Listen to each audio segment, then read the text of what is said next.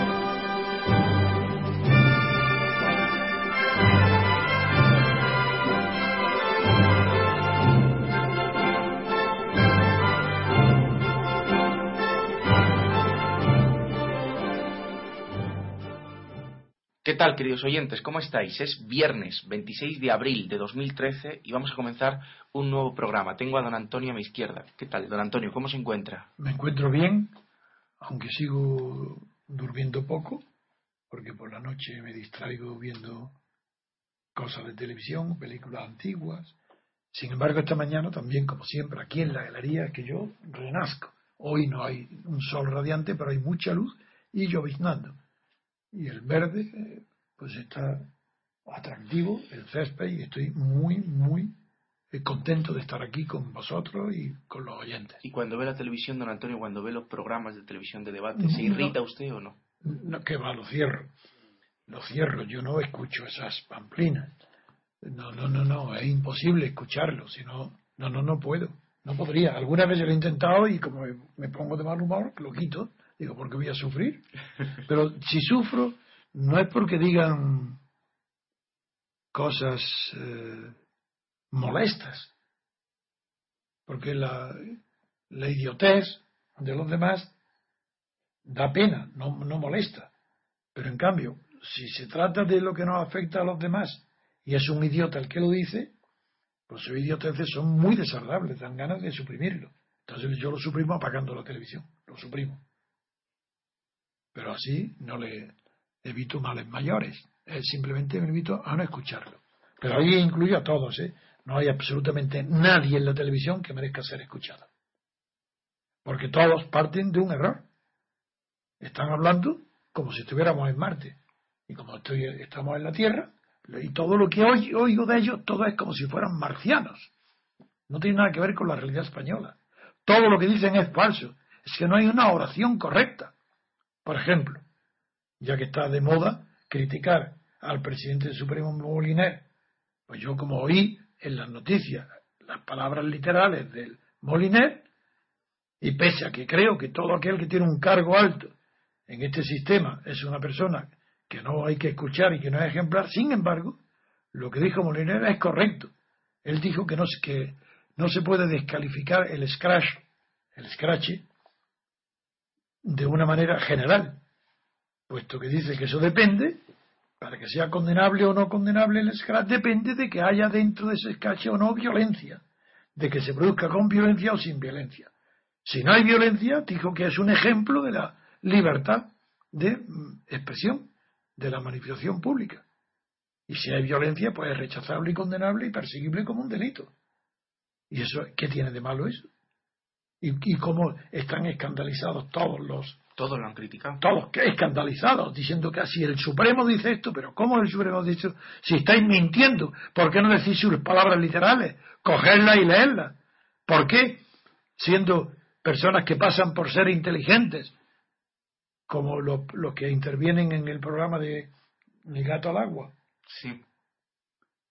Vidal, eh, Vidal Cuadras Salcero o Federico Jiménez Los Santos, pero si es que no dicen la verdad porque parten de una hipótesis falsa. Moliner no ha dicho lo que vosotros le atribuís. Entonces, ¿de qué vale vuestra crítica? Cero. Que no son honestos al discutir, don Antonio, cuando discuten. No, no es que, no, es que son dogmáticos. Es que no admiten discutir sobre el hecho, no sobre la opinión, sino que si no ha dicho esas palabras, porque no las leen. Y, entonces se vería que, que es ridícula su crítica, que no tiene sentido. Pues vamos a empezar, si quiere, don Antonio, con la primera noticia. La primera noticia que vamos a tratar es que Rubalcaba, es, la primera noticia va a ser de Nacional. Estamos en el diario El País. Y la noticia es que Rubalcaba abraza ahora las primarias para elegir también al líder del PSOE. Como sabemos, durante varios meses, desde el último Congreso Federal del Partido Socialista en 2012, pues se rechazaba la fórmula para dirigir, la fórmula de las primarias para elegir al candidato. Y Ahora Alfredo Pérez Rubalcaba pues cambia de criterio y dice que acepta como forma para elegir al secretario general del partido las elecciones primarias.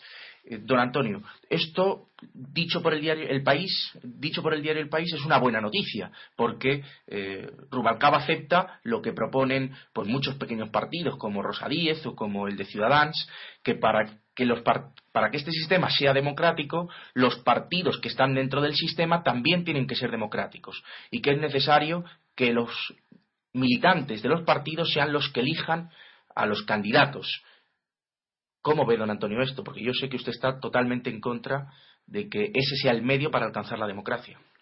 Claro.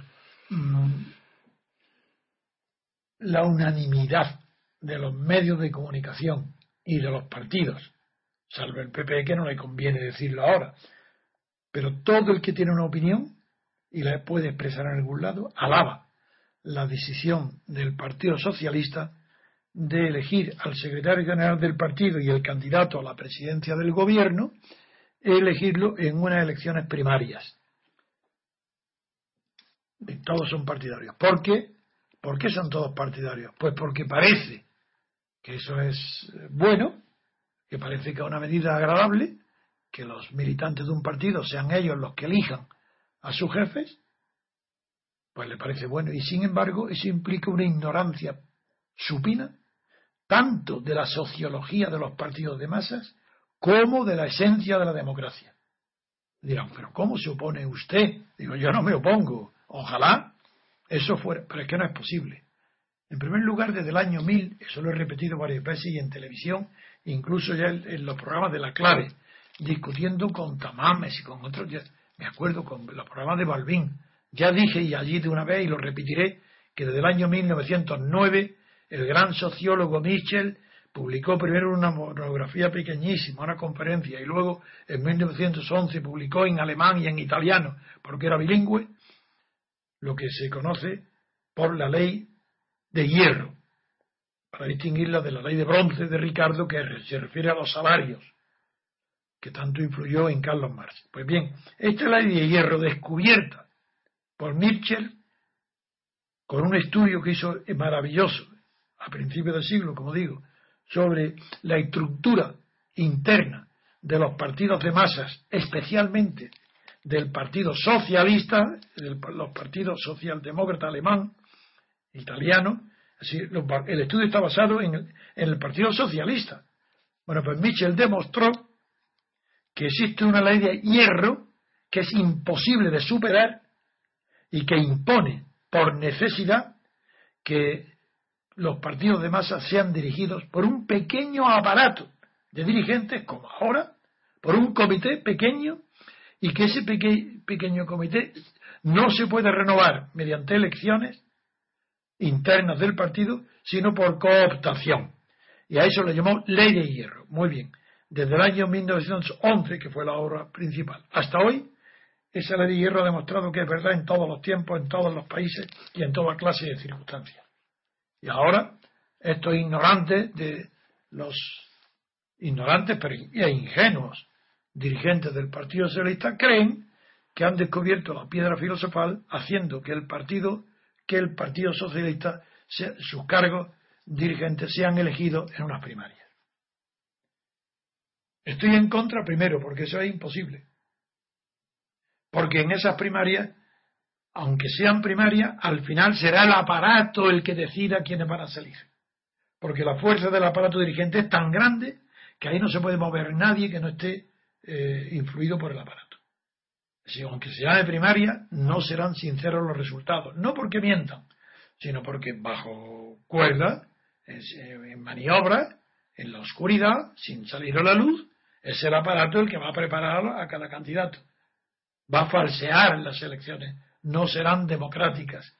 Mejor dicho, la palabra democrática no, no está bien utilizarla nada más que en aquellos supuestos para los que sirve la democracia. Aquí las elecciones no serán sinceras, habrá mentira, habrá fraude, habrá coacción, habrá engaño, porque no saldrán los militantes por sí solos no pueden elegir porque no saben ni conocen las corrientes y es el aparato el que lo domina ese tema. Primero, me pongo porque es imposible. Y como las utopías no me gustan porque son reaccionarias, ese proyecto lo considero utópico va a salir falseado y estoy en contra. Pero en segundo lugar,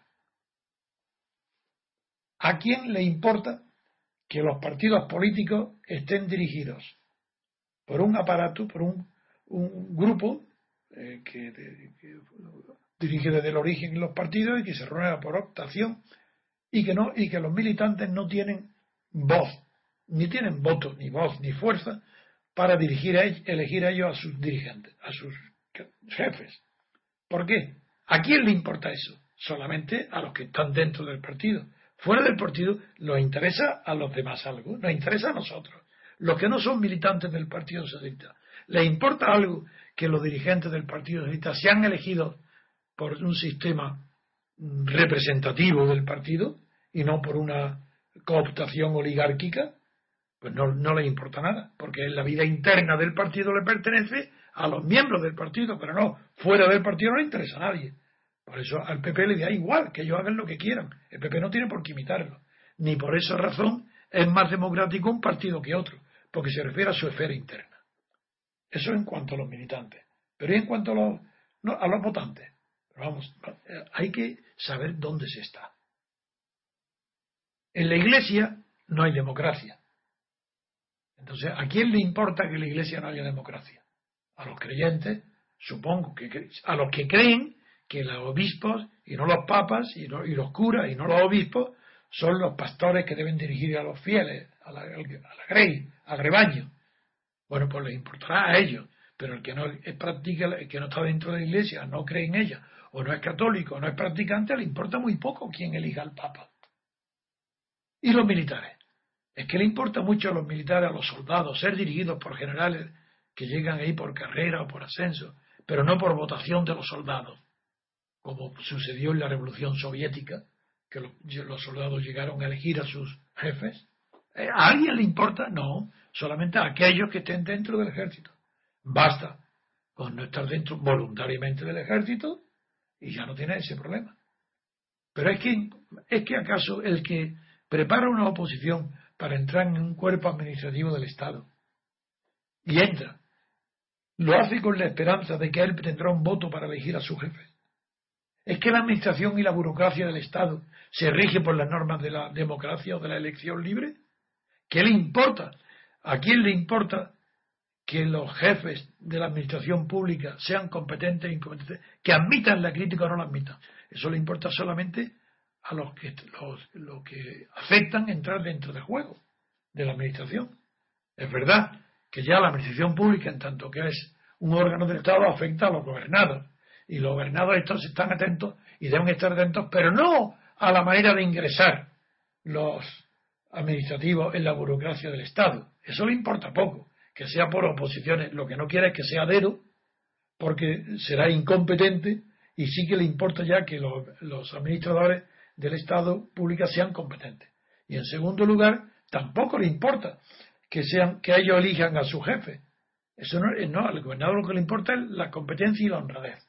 Y eso, esa disciplina no viene de que sean elegidos o de que no pueden ser elegidos, porque la administración pública funciona bajo el principio de la jerarquía, de la misma manera que la Iglesia y el ejército, y de la misma manera que los partidos. Los partidos funcionan internamente por medio de jerarquía, y a nadie que no esté dentro del partido le importa el modo de elegir a la jerarquía. Esa es la segunda razón por la cual me, es indiferente por completo. No es que me oponga. Ojalá fuera verdad. Ojalá fuera posible. Es que ni creo que sea posible que los partidos tengan una vida interna democrática, ni el hecho de que lo obtengan, en el caso de que fuera posible, mejoraría la condición democrática del país. Porque eso solamente le interesa a los que militan. Pero no, en ninguna parte está dicho que la corrupción de los partidos se deba a que sus dirigentes no están elegidos por la base de militantes. Los propios militantes eligen, en el caso que sea posible, eligieran a sus dirigentes y eso no da garantía ninguna de que los dirigentes elegidos dentro del partido ya no se corrompan. Se corromperán exactamente igual, porque las reglas de la corrupción no dependen del origen de los jefes de los partidos, sino de, otras causas mucho más profundas y mucho mayores de las que hablaremos y estamos continuamente hablando todos los días. Y en este caso, para recordarlo, de la separación de poderes del Estado. Mientras el poder legislativo y el ejecutivo no estén separados, pero de verdad, radicalmente separados desde su origen, porque en un régimen presidencialista, donde el presidente del jefe del Estado y presidente del gobierno esté elegido en elecciones directas, sufragio directo, y separado del, de los legisladores, de la Cámara de Legisladores, de los representantes, que sean elegidos, como en Francia, directamente por los ciudadanos. Mientras no estén separados el, gobierno del Parlamento, de verdad por su origen, la corrupción es inevitable. No hay nadie que pueda combatirla. Por eso yo me río y me, y, me da pena que haya tantísimos millones de, de personas, de españoles, que crean que porque el Partido Socialista vaya a partir de ahora a elegir su dirigente en una primaria, se da un paso hacia la democracia. Se da un paso, no, primero les digo, repito, si fuera posible, sería un paso hacia democracia interna del partido, pero eso no garantiza que la actuación de ese partido hacia fuera del partido sea democrática, porque está regido por la lucha y la conquista del poder. Y la lucha y conquista del poder no se hacen por métodos digo las tácticas, la estrategia, no lo definen las votaciones, sino el estado de la situación política. Y es posible que hoy mismo, de la situación de las relaciones de poder, y es muy posible que hoy, en otras noticias que he visto en el periódico que hemos comentado, que vamos a hablar, la referente a la bipolarización, es posible que hoy mismo explique ese aparente misterio de que la democracia interna de los partidos no sirve para nada hacia afuera de los partidos. Así para los gobernados no sirve para nada. Pues pasamos, si quiere, don Antonio, a la siguiente noticia.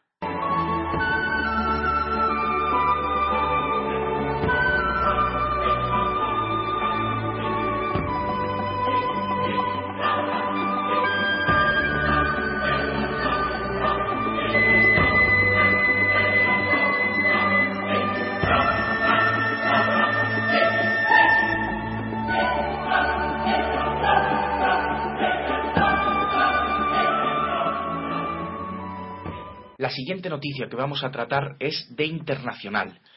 Sigo, seguimos en el diario El País. Dice que el kirchnerismo logra aprobar entre protestas la polémica reforma judicial. La Cámara de Diputados de Argentina convirtió ayer en ley dos de los seis proyectos de reforma judicial que planteó la presidenta Cristina Fernández, Fernández Kirchner.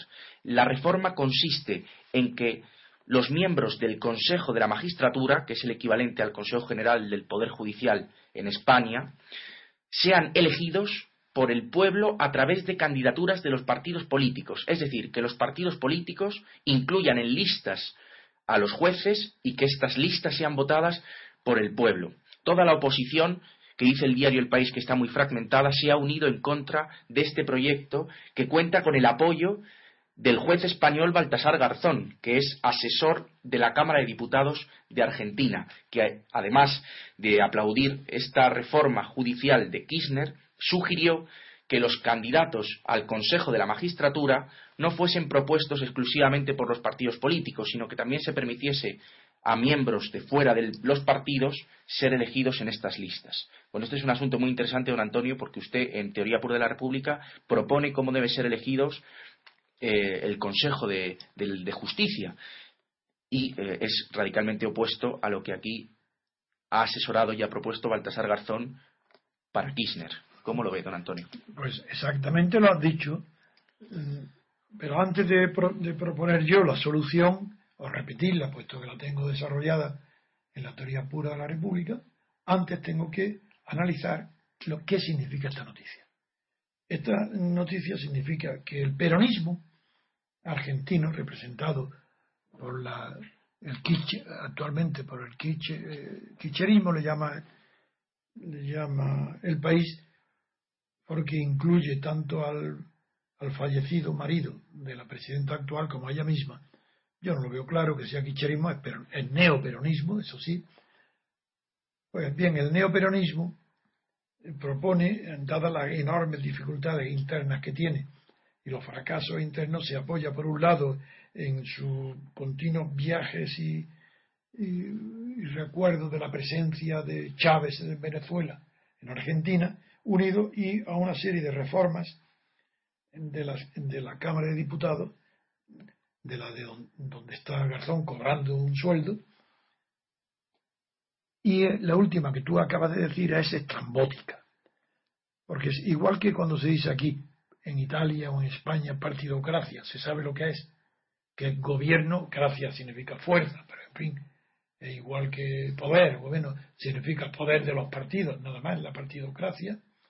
En Italia, esto, que, sea, que está, la ley que acaba de aprobar el, la Cámara de Diputados en Argentina mezcla la, allí, allí es que no hay partidocracia porque hay una monocracia del peronismo que tiene aplastado a los demás, pero como en el Parlamento hay algunos partidos y rigen las listas de partidos, también hay partidocracia en Argentina.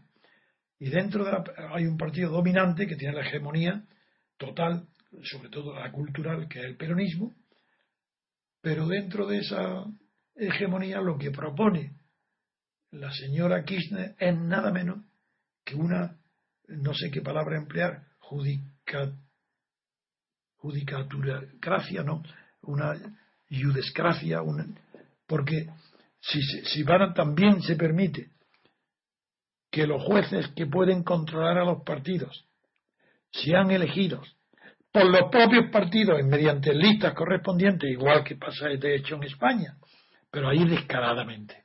Lo que la propuesta es que los partidos hagan sus listas de jueces, de, de jefes de jueces, de miembros del, del, gobierno de los jueces, a sus miembros, los nombren los partidos en listas de partido, con lo cual también será, quiere decir que junto a las listas de partidos que en España las conocemos, en Argentina aparecerán listas de jueces, hechas por los partidos para ocupar el gobierno de los jueces. A pesar de que sabemos desde Montesquieu que el poder judicial es presque nul, casi insignificante, llama muchísimo la atención que dada la importancia que en Europa y en América del Sur se le atribuye a la al poder de los jueces, aunque cuando se habla de poder de los jueces, hay que recordar que casi todo el mundo entiende el poder de un juez, el, poder de un juez para dictar sentencia, que eso nadie lo discute, que está solas con su conciencia y está prohibido influirle. Eso no, aquí cuando se habla de poder judicial, aunque la Constitución española no lo define, porque pone un epígrafe que pone Poder Judicial y debajo no aparece nada referente al Poder Judicial, sino en plural al poder de los jueces individuales. Ese no es el Poder Judicial. Eso, es, eso, eso será la facultad judicial que tienen. Tienen la facultad de juzgar las leyes Y naturalmente que esa facultad requiere una autoridad, pero el poder judicial es el poder político de los jueces. Y el poder político de los jueces solamente lo tienen los que forman parte del llamado gobierno de los jueces. Y ese poder político, en Argentina, la novedad es que quieren ganarlo los partidos para sí, haciendo ellos la lista de jueces para ser elegida.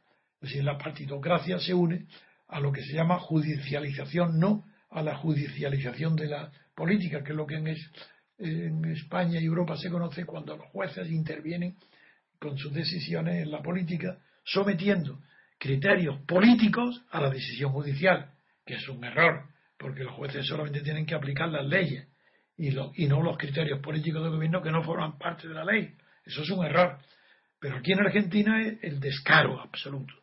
Si ya no solo los partidos proponen los nombres de los que van a ocupar los cargos, todos los cargos del Estado, el gobierno incluido, sino que además esos partidos van a proponer los nombres del poder de los jueces, de los gobiernos de los jueces, como el Consejo General del Poder Judicial.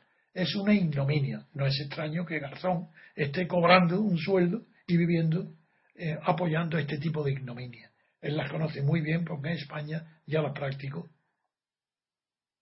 Él, él sabía cómo podía favorecer a un partido o a otro como se hizo, como, como al, final se hacía el enemigo del Partido Popular para favorecer al Partido Socialista.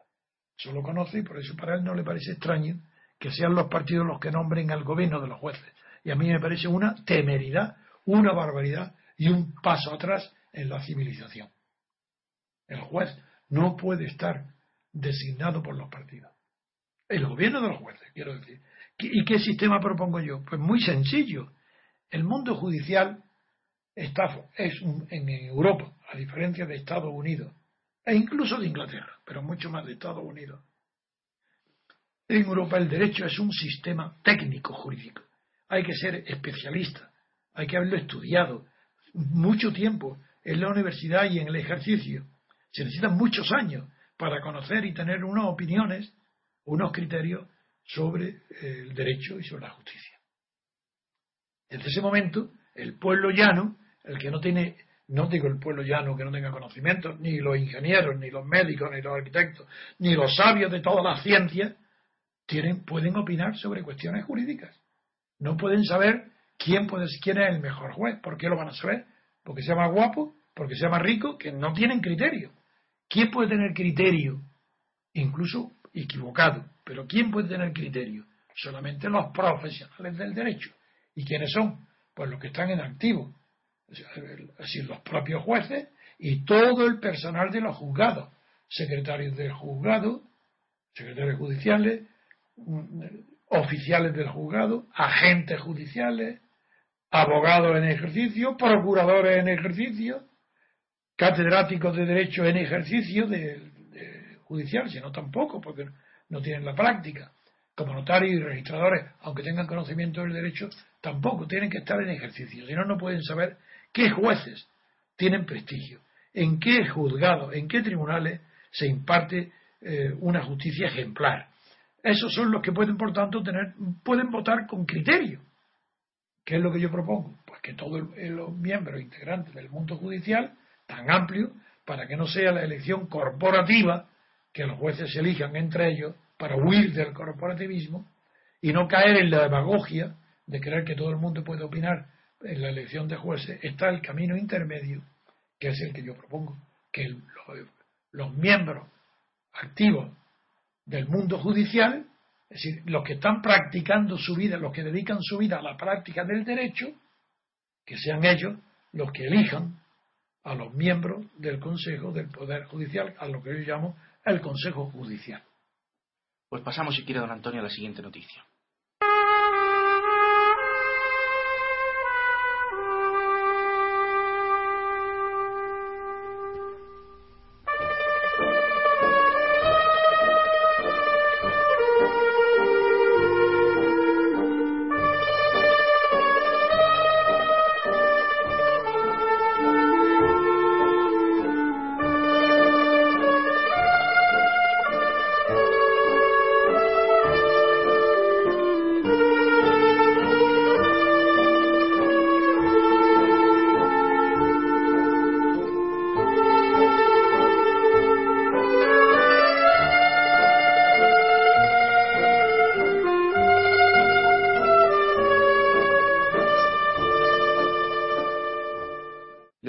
Noticia que vamos a tratar también es de internacional. Vamos a contar lo que ha sucedido en Italia en la última semana. Como saben nuestros oyentes, toda la semana estamos siguiendo muy de cerca la situación política que está sufriendo Italia.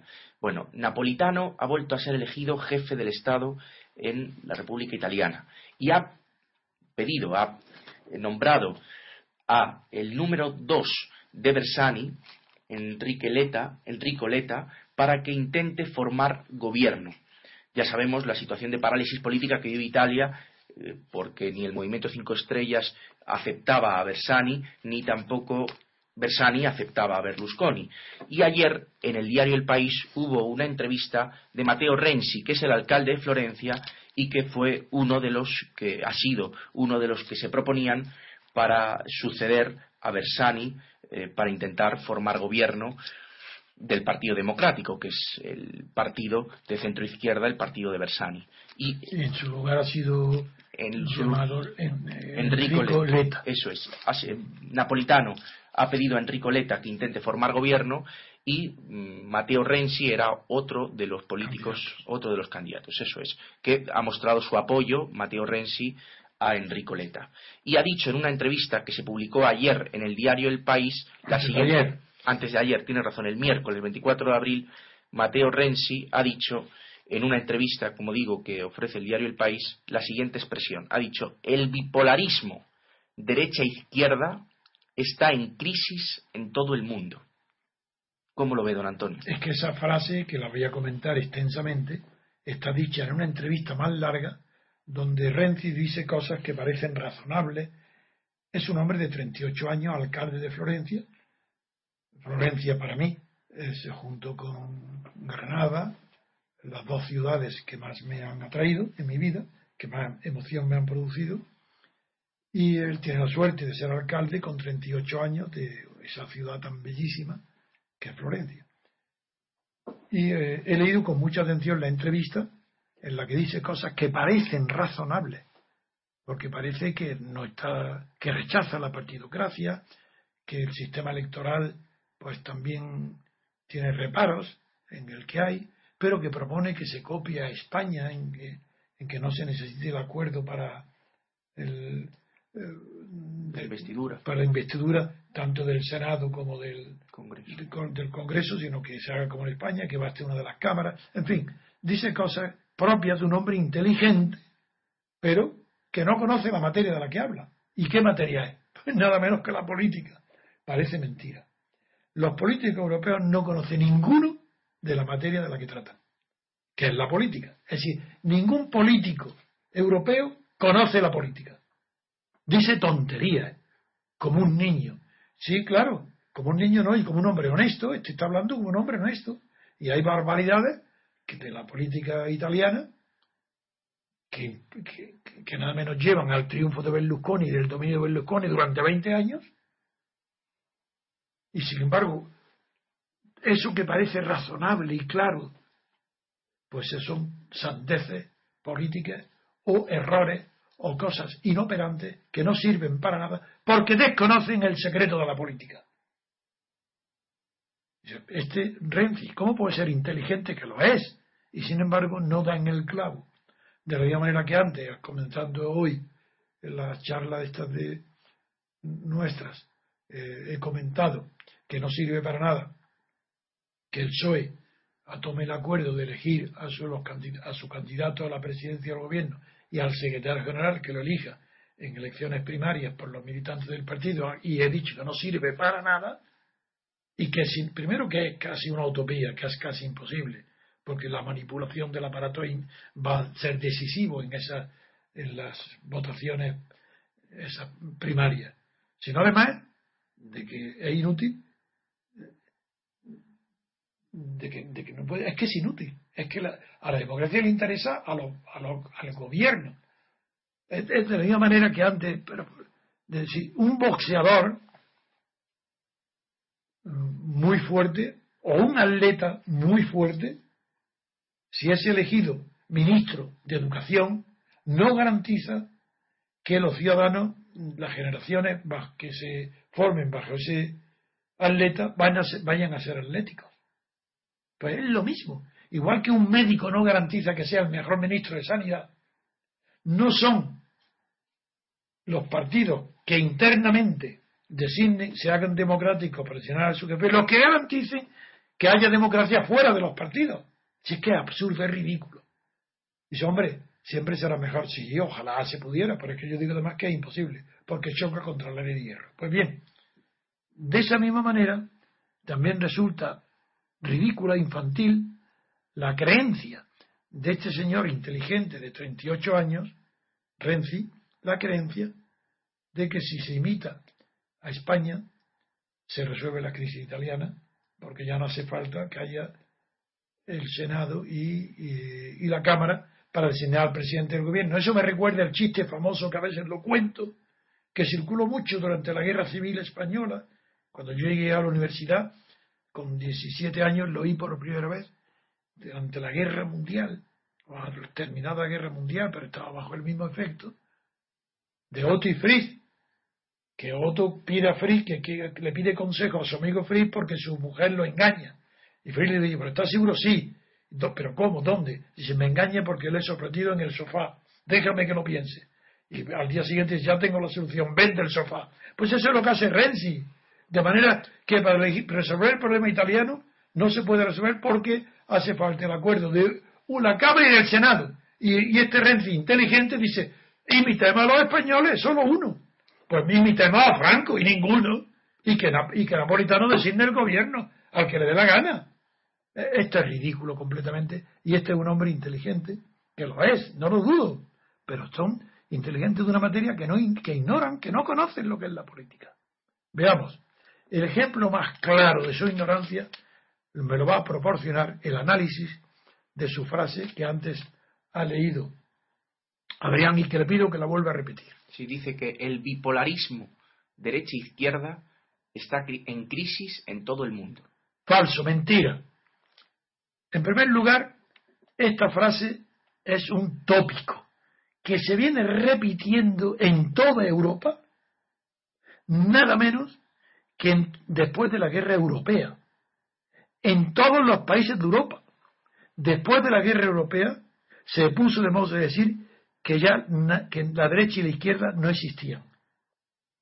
La prueba es que en un artículo del filósofo francés Alain dijo una reflexión dice aquellos que dicen que no existe ni la izquierda ni la derecha que ya no existe que está superado que eso es una falsa son de derechas y eso ha sido repetido después de la guerra mundial ha sido repetido durante el franquismo y está continuamente repitiéndose. Aquel que niega la existencia de una izquierda y una derecha, de una bipolaridad izquierda-derecha, es porque es de derecha.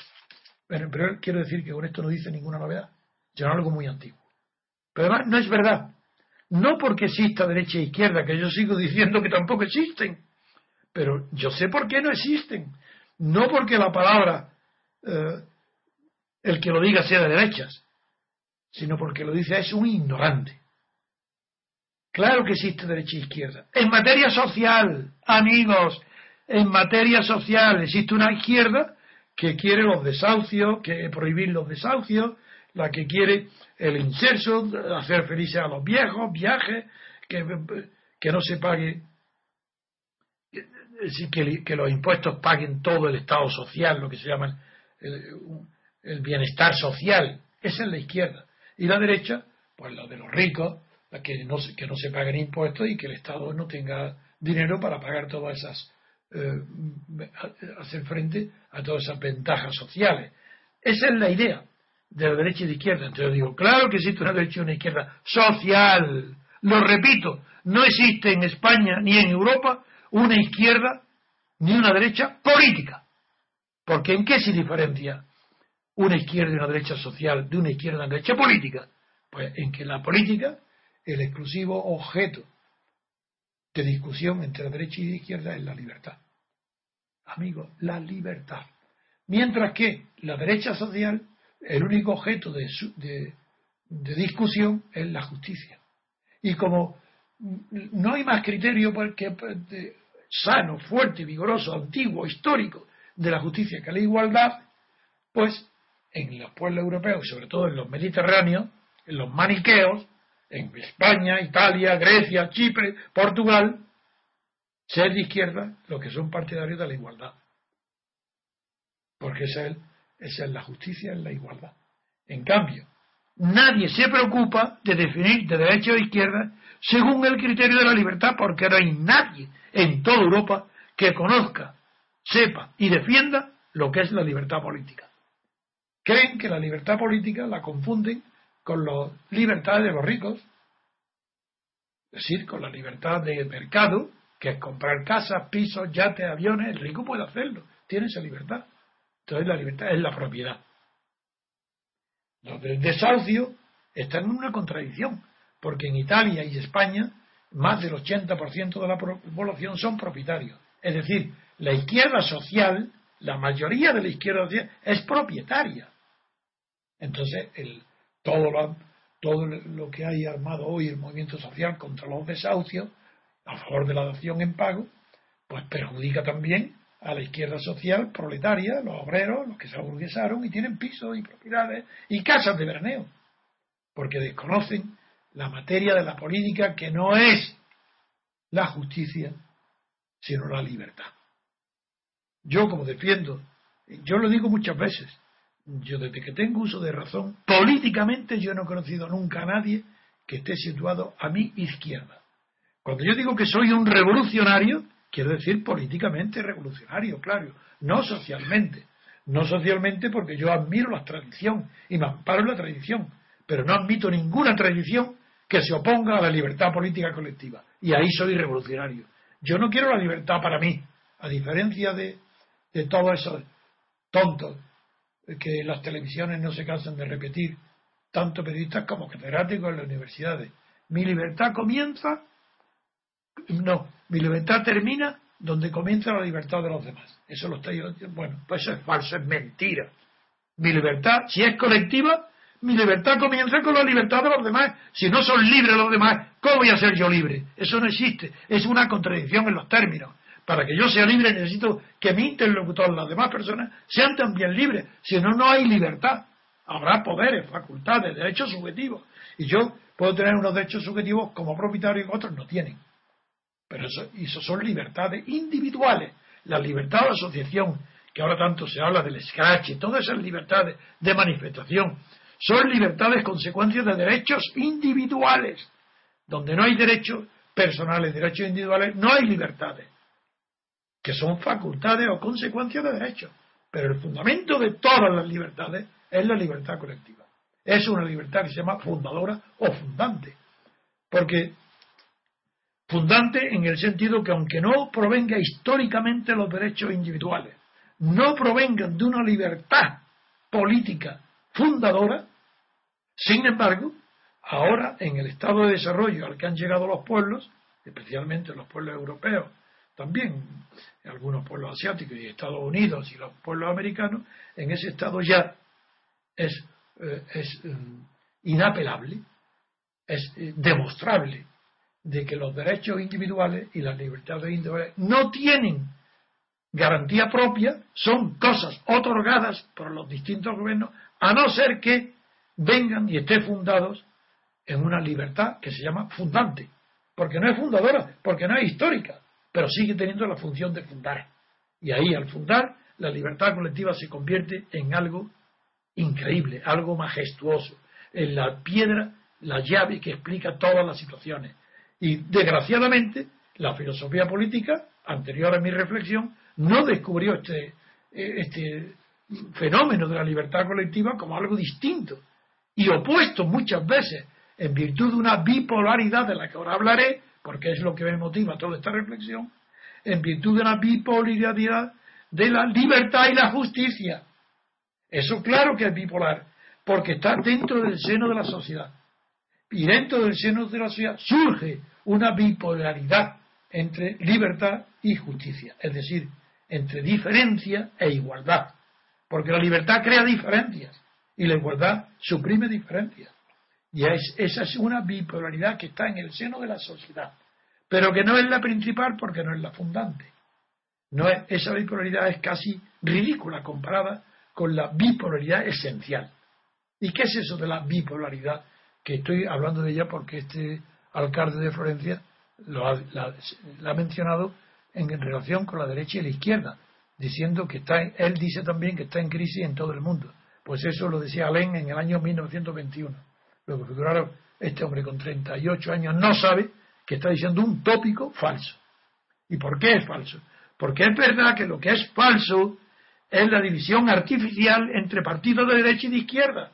Es falso que la bipolaridad se produzca entre los partidos, porque hay una bipolaridad también fundante, muy anterior a las divisiones de los partidos, y que de la misma manera que la eh, bipolaridad explica el eje de rotación de la Tierra, porque hay un polo norte y un polo sur unidos por un eje, alrededor de los cuales se produce la rotación que cambia, pues lo mismo, hay una bipolaridad esencial en la sociedad en la política, en la historia de los pueblos, de las naciones, y esa bipolaridad es mucho más importante que la de derecha e izquierda. Esa bipolaridad es la que existe entre dos polos que son antagónicos, pero inseparables, porque la rotación derecha-izquierda se hace girando alrededor de ese polo, de esos dos polos, de ese eje bipolar. ¿Y cuál es ese eje bipolar? Lo tenéis a la vista todo y nadie lo quiere reconocer. Ese eje es la bipolaridad existente entre Estado y sociedad. Ahí sí que se da. Eso es lo fundamental. Es ahí donde se produce dentro de esa bipolaridad, en la rotación alrededor de ese eje. Es donde en el seno de la sociedad civil aparece la sociedad política. Y en la sociedad política hay tiempos, partidos, espacios, donde triunfa, adquiere la hegemonía cultural, la llamada derecha, donde prima las libertades individuales y la llamada izquierda, donde prima las igualdades sociales reconocidas por el Estado, pagadas por el Estado, porque no hay más igualdad social que la que produce el Estado. Y para eso son, claro, son partidarios del mayor, ni se lo pregunta, considera que el Estado tiene que tener suficientes ingresos para pagar el bienestar social, mientras que los, eh, las clases propietarias piensan lo contrario, no pagar impuestos y que el mercado financie y cada uno se la apañe como pueda. Esa bipolaridad es muy inferior y dependiente de la bipolaridad esencial que es la que se produce, repito, entre Estado y sociedad. ¿Esto de qué es consecuencia? Pues claro, quien no conozca la filosofía del Leibniz, quien no haya estudiado eh, el valor tan impresionante que tiene el principio de intermediación y el principio de continuidad y el principio de continuidad, que son distintos entre la derecha y la izquierda. Además, no son continuos, pero son contiguos. Explíquelo, Antonio, el contiguo. Lo, que, lo que está pegando no es lo mismo. El principio de continuidad garantiza eh, la permanencia de algo en el tiempo. La contigüidad explica la permanencia de algo junto a otro en el espacio. Si se destruye uno a otro ya no hay contigüidad. Y la, derecha e izquierda es una contigüidad social. Pero el Estado y la sociedad, sin, la polaridad Estado-sociedad, ni siquiera habría existencia política. Ese es el principio grande. Entonces hablaba de que quien no conozca la filosofía de los principios, la de Ainde fundamentalmente, y luego los que la han complementado ya en la política, por ejemplo, Benjamin Constant, que también tiene una teoría sobre los principios de intermediación. Pues este principio de intermediación lo voy a explicar ahora en unas palabras muy sencillas, pero que sepáis, lector, que nadie nunca lo ha dicho ni lo ha explicado. Y siempre decir lo nuevo cuesta más que expresar algo que ya he sabido. A mí no me cuesta de comprender, pero sí me cuesta explicarlo porque no sé el nivel de, de entendimiento, de cultura que tienen los que me oyen, puesto que tengo una radio o el de televisión. Entonces tengo que improvisar cosas que, pueden, que yo creo que pueden ser entendidas. Pues bien, para explicar cómo la bipolaridad entre Estado y sociedad puede ser superada mediante el principio de intermediación, yo lo explico en mi libro, eso sí lo he explicado, la bipolaridad, me hice referencia a ella, pero no lo desarrollé, porque en mi libro, si hubiera desarrollado los temas, no tendría 700 páginas, tendría 7000 y, y nuevas, originales. Pero es que yo tenía, no podía estar ofreciéndonos algo que nadie pudiera ya leer. Pero en fin, vuelvo al tema. La, sociedad civil, ahí me inspiro en una idea de Gramsci. Fue hasta que yo no comprendí esto en Gramsci no lo pensé. La sociedad civil, para que se produzca alguna intermediación no violenta, por tanto, porque si hay violencia ya no hay intermediación, eso es mediación para aplastar a uno de los extremos. Pues bien, para que haya el principio de mediación en la sociedad civil, entre el Estado, entre gobernante y gobernado, tiene que producirse un principio de mediación. ¿Y cuál es ese principio de mediación entre el Estado y la sociedad? Entendiendo por sociedad la sociedad civil, pero que, yo me resisto muchas veces en España a hablar de sociedad civil, porque en Alemania eso se entiende muy bien, porque significa sociedad burguesa, pero en España no, es más que sociedad burguesa. Sociedad civil en España es la que no es militar ni religiosa, simplemente. Eso es la sociedad civil, todo lo que no es militar ni religioso es civil. Pues el principio de mediación hace que de la sociedad civil surja, sí, casi espontáneamente, o sin casi, por el valor de la espontaneidad, que tanto valor tiene también el Leibniz, pues surja de la sociedad civil con espontaneidad, se destaque un tipo de asociación de carácter exclusivamente político, que Gramsci lo examina para descubrir que hay en el seno de la sociedad civil donde se produce la lucha por las ideas culturales y surge el concepto de hegemonía. Y hay una derecha y una izquierda que nacen de la sociedad civil y juntas, una oponiéndose a otra, enfrentándose, crean lo que se llama sociedad política. Pero el marxismo, lo digo claramente, y la izquierda europea y toda la filosofía derivada de Hegel, no ha comprendido este tema y por tanto Carlos Marx no podía entender que la sociedad política es un concepto diferente y antagónico del concepto de Estado. Hegel tampoco lo entendió.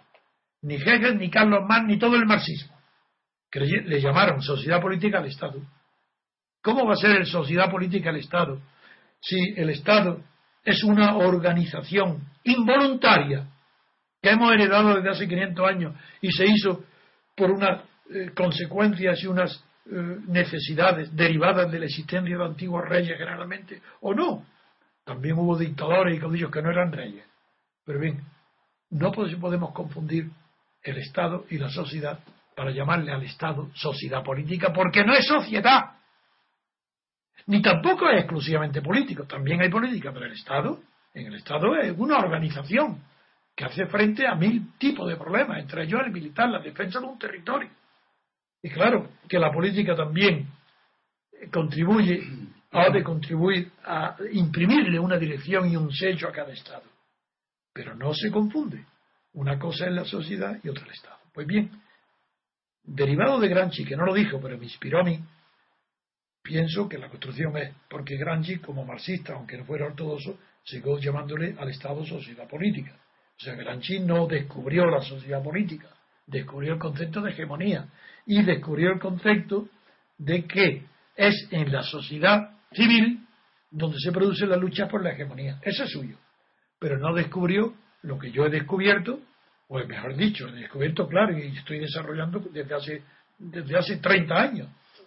Y es que en la sociedad política, como intermediaria entre la sociedad civil y el Estado, no puede ser confundida ni con el Estado ni con la sociedad, porque entonces no podría ser intermediaria. De la misma manera que todo el mundo comprende un íntimo partidario, un acérrimo partidario de Israel, si hay conversaciones entre árabes y israelitas, no puede ser intermediario, porque es rechazado por ser incondicional de Israel. Pues lo mismo, en esa sociedad política tiene que estar integrada por los representantes, los que defiendan el principio de la libertad, hasta ahora nadie, de la libertad colectiva, quiero decir, nadie, y los defensores de la igualdad, hasta ahora la izquierda. Por eso representa, por eso se habla de la teoría del mini-estado. Todos los anarquistas y los que defienden la teoría liberal del mini-estado es porque desconocen lo que es la sociedad política. Porque a mí no me da miedo ningún. ¿Cómo va a dar miedo el Estado? Ni mínimo ni máximo. Si está regido por la libertad política. Ahí no hay sumisión ninguna ni peligro ninguno para el gobernado. Pero claro, si no saben que la sociedad política es algo distinta del Estado, es natural que digan Estado mínimo, Estado no. De la misma manera que es natural que este hombre diga ahora que el, bipartidismo no es de derecha ni de izquierda. ¿Pero cómo? Será el bipartidismo vuestro el que, el que no desconocéis que el bipartidismo se da entre Estado y sociedad y que el principio intermediario para resolver es pacíficamente ese bipartidismo, ese principio intermediario se llama sociedad política, dentro de la cual existe una derecha y una izquierda, y una derecha radical y una izquierda radical, y son compatibles, porque están dentro del eje de rotación de la bipolaridad Estado-sociedad. Eso es lo que quiero desarrollar. Y, lo, y, si tengo tiempo algún día seguiré hablando más de esto, porque esto es desconocido en la ciencia política. Nadie habla de ello. Y la diferencia derecha e izquierda es una diferencia subordinada a la diferencia esencial, el antagonismo esencial que se da entre Estado y sociedad. El eje de rotación es la relación Estado y sociedad. Y eso tiene que tener aceite, lubrificante, para no producir violencia, revoluciones. Y esa función le realiza el principio intermediario o de mediación, que es lo mismo. Y ese principio de mediación, cuando no se reconoce la libertad política colectiva, no existe. Entre la derecha y la izquierda hoy no hay principio de mediación ninguna, por eso hay consenso, es decir, falsedad a la derecha y falsedad a la izquierda.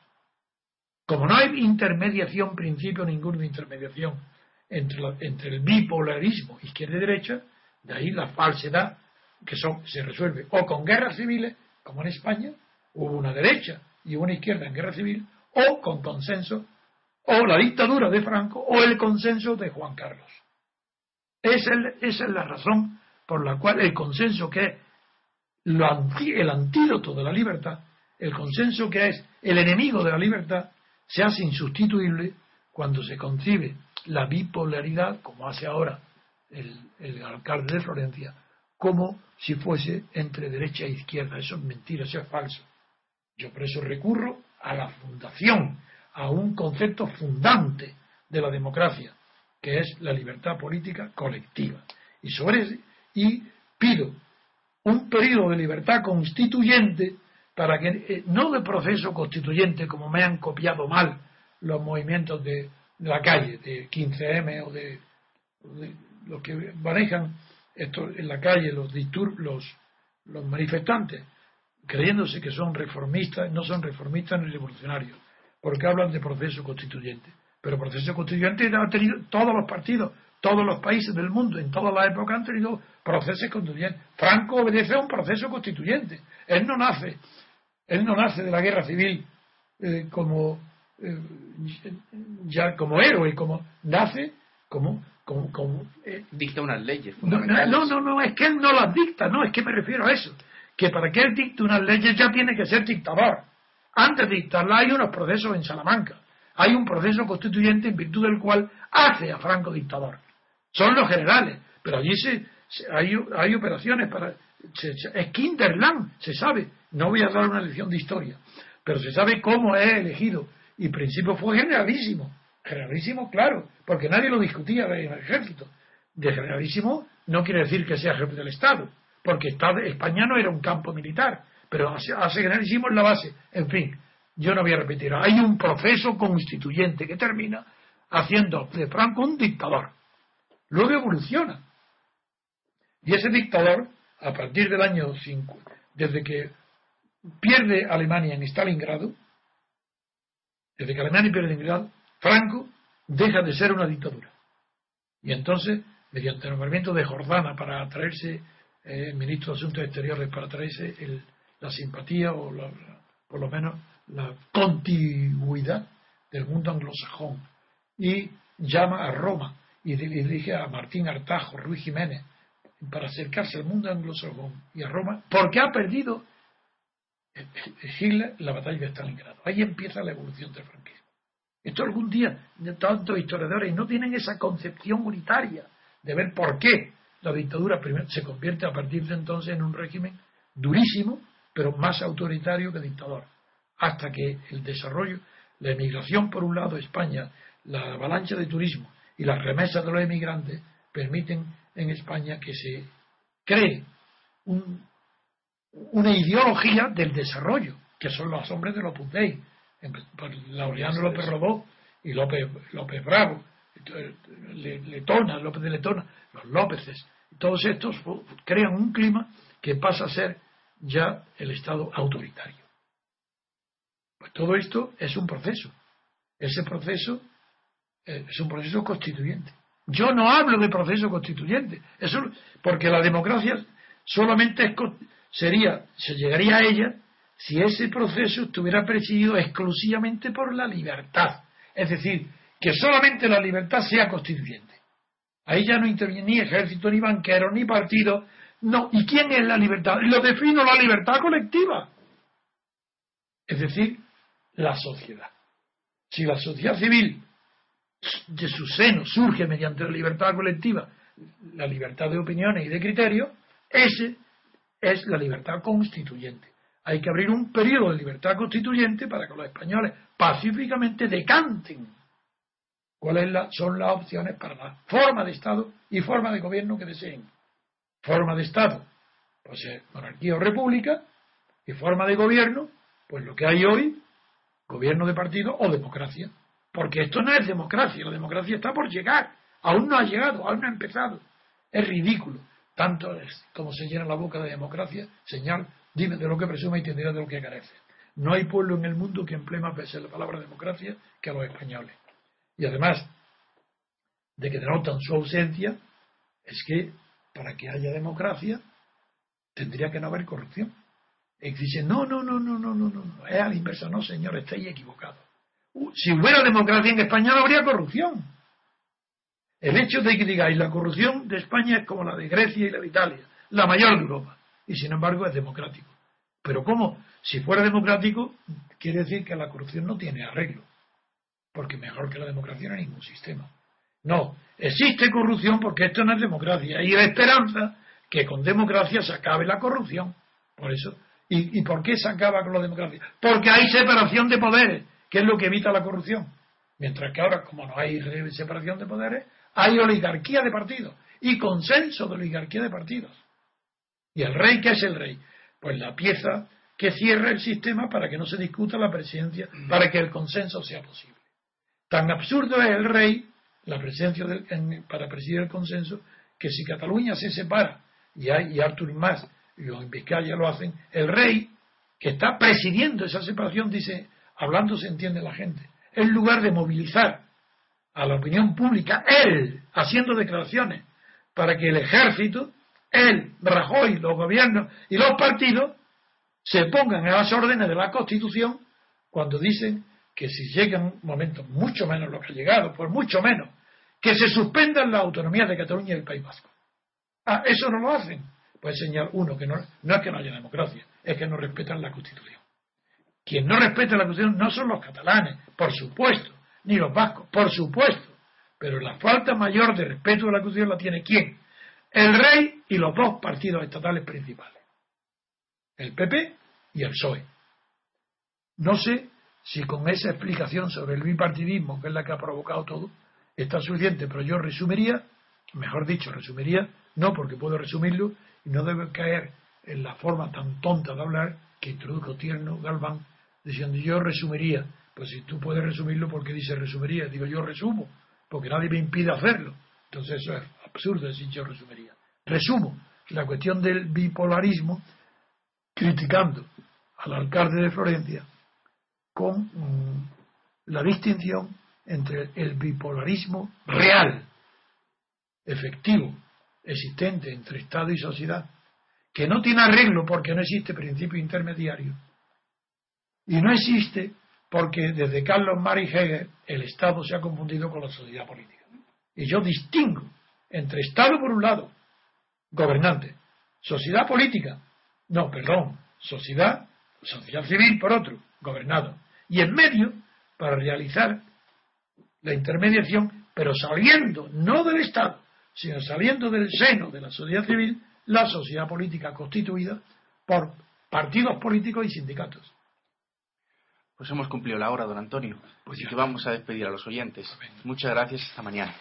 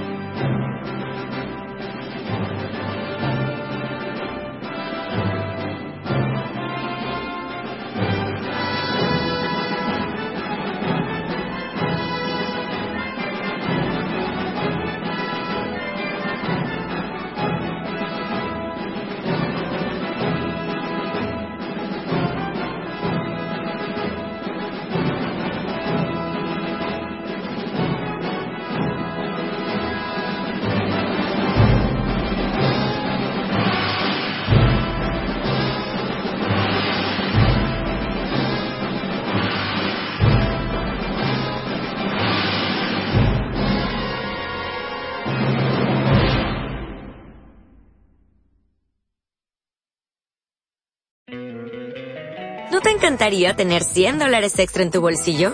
Haz que un experto bilingüe de TurboTax declare tus impuestos para el 31 de marzo y obtén 100 dólares de vuelta al instante. Porque no importa cuáles hayan sido tus logros del año pasado, TurboTax hace que cuenten.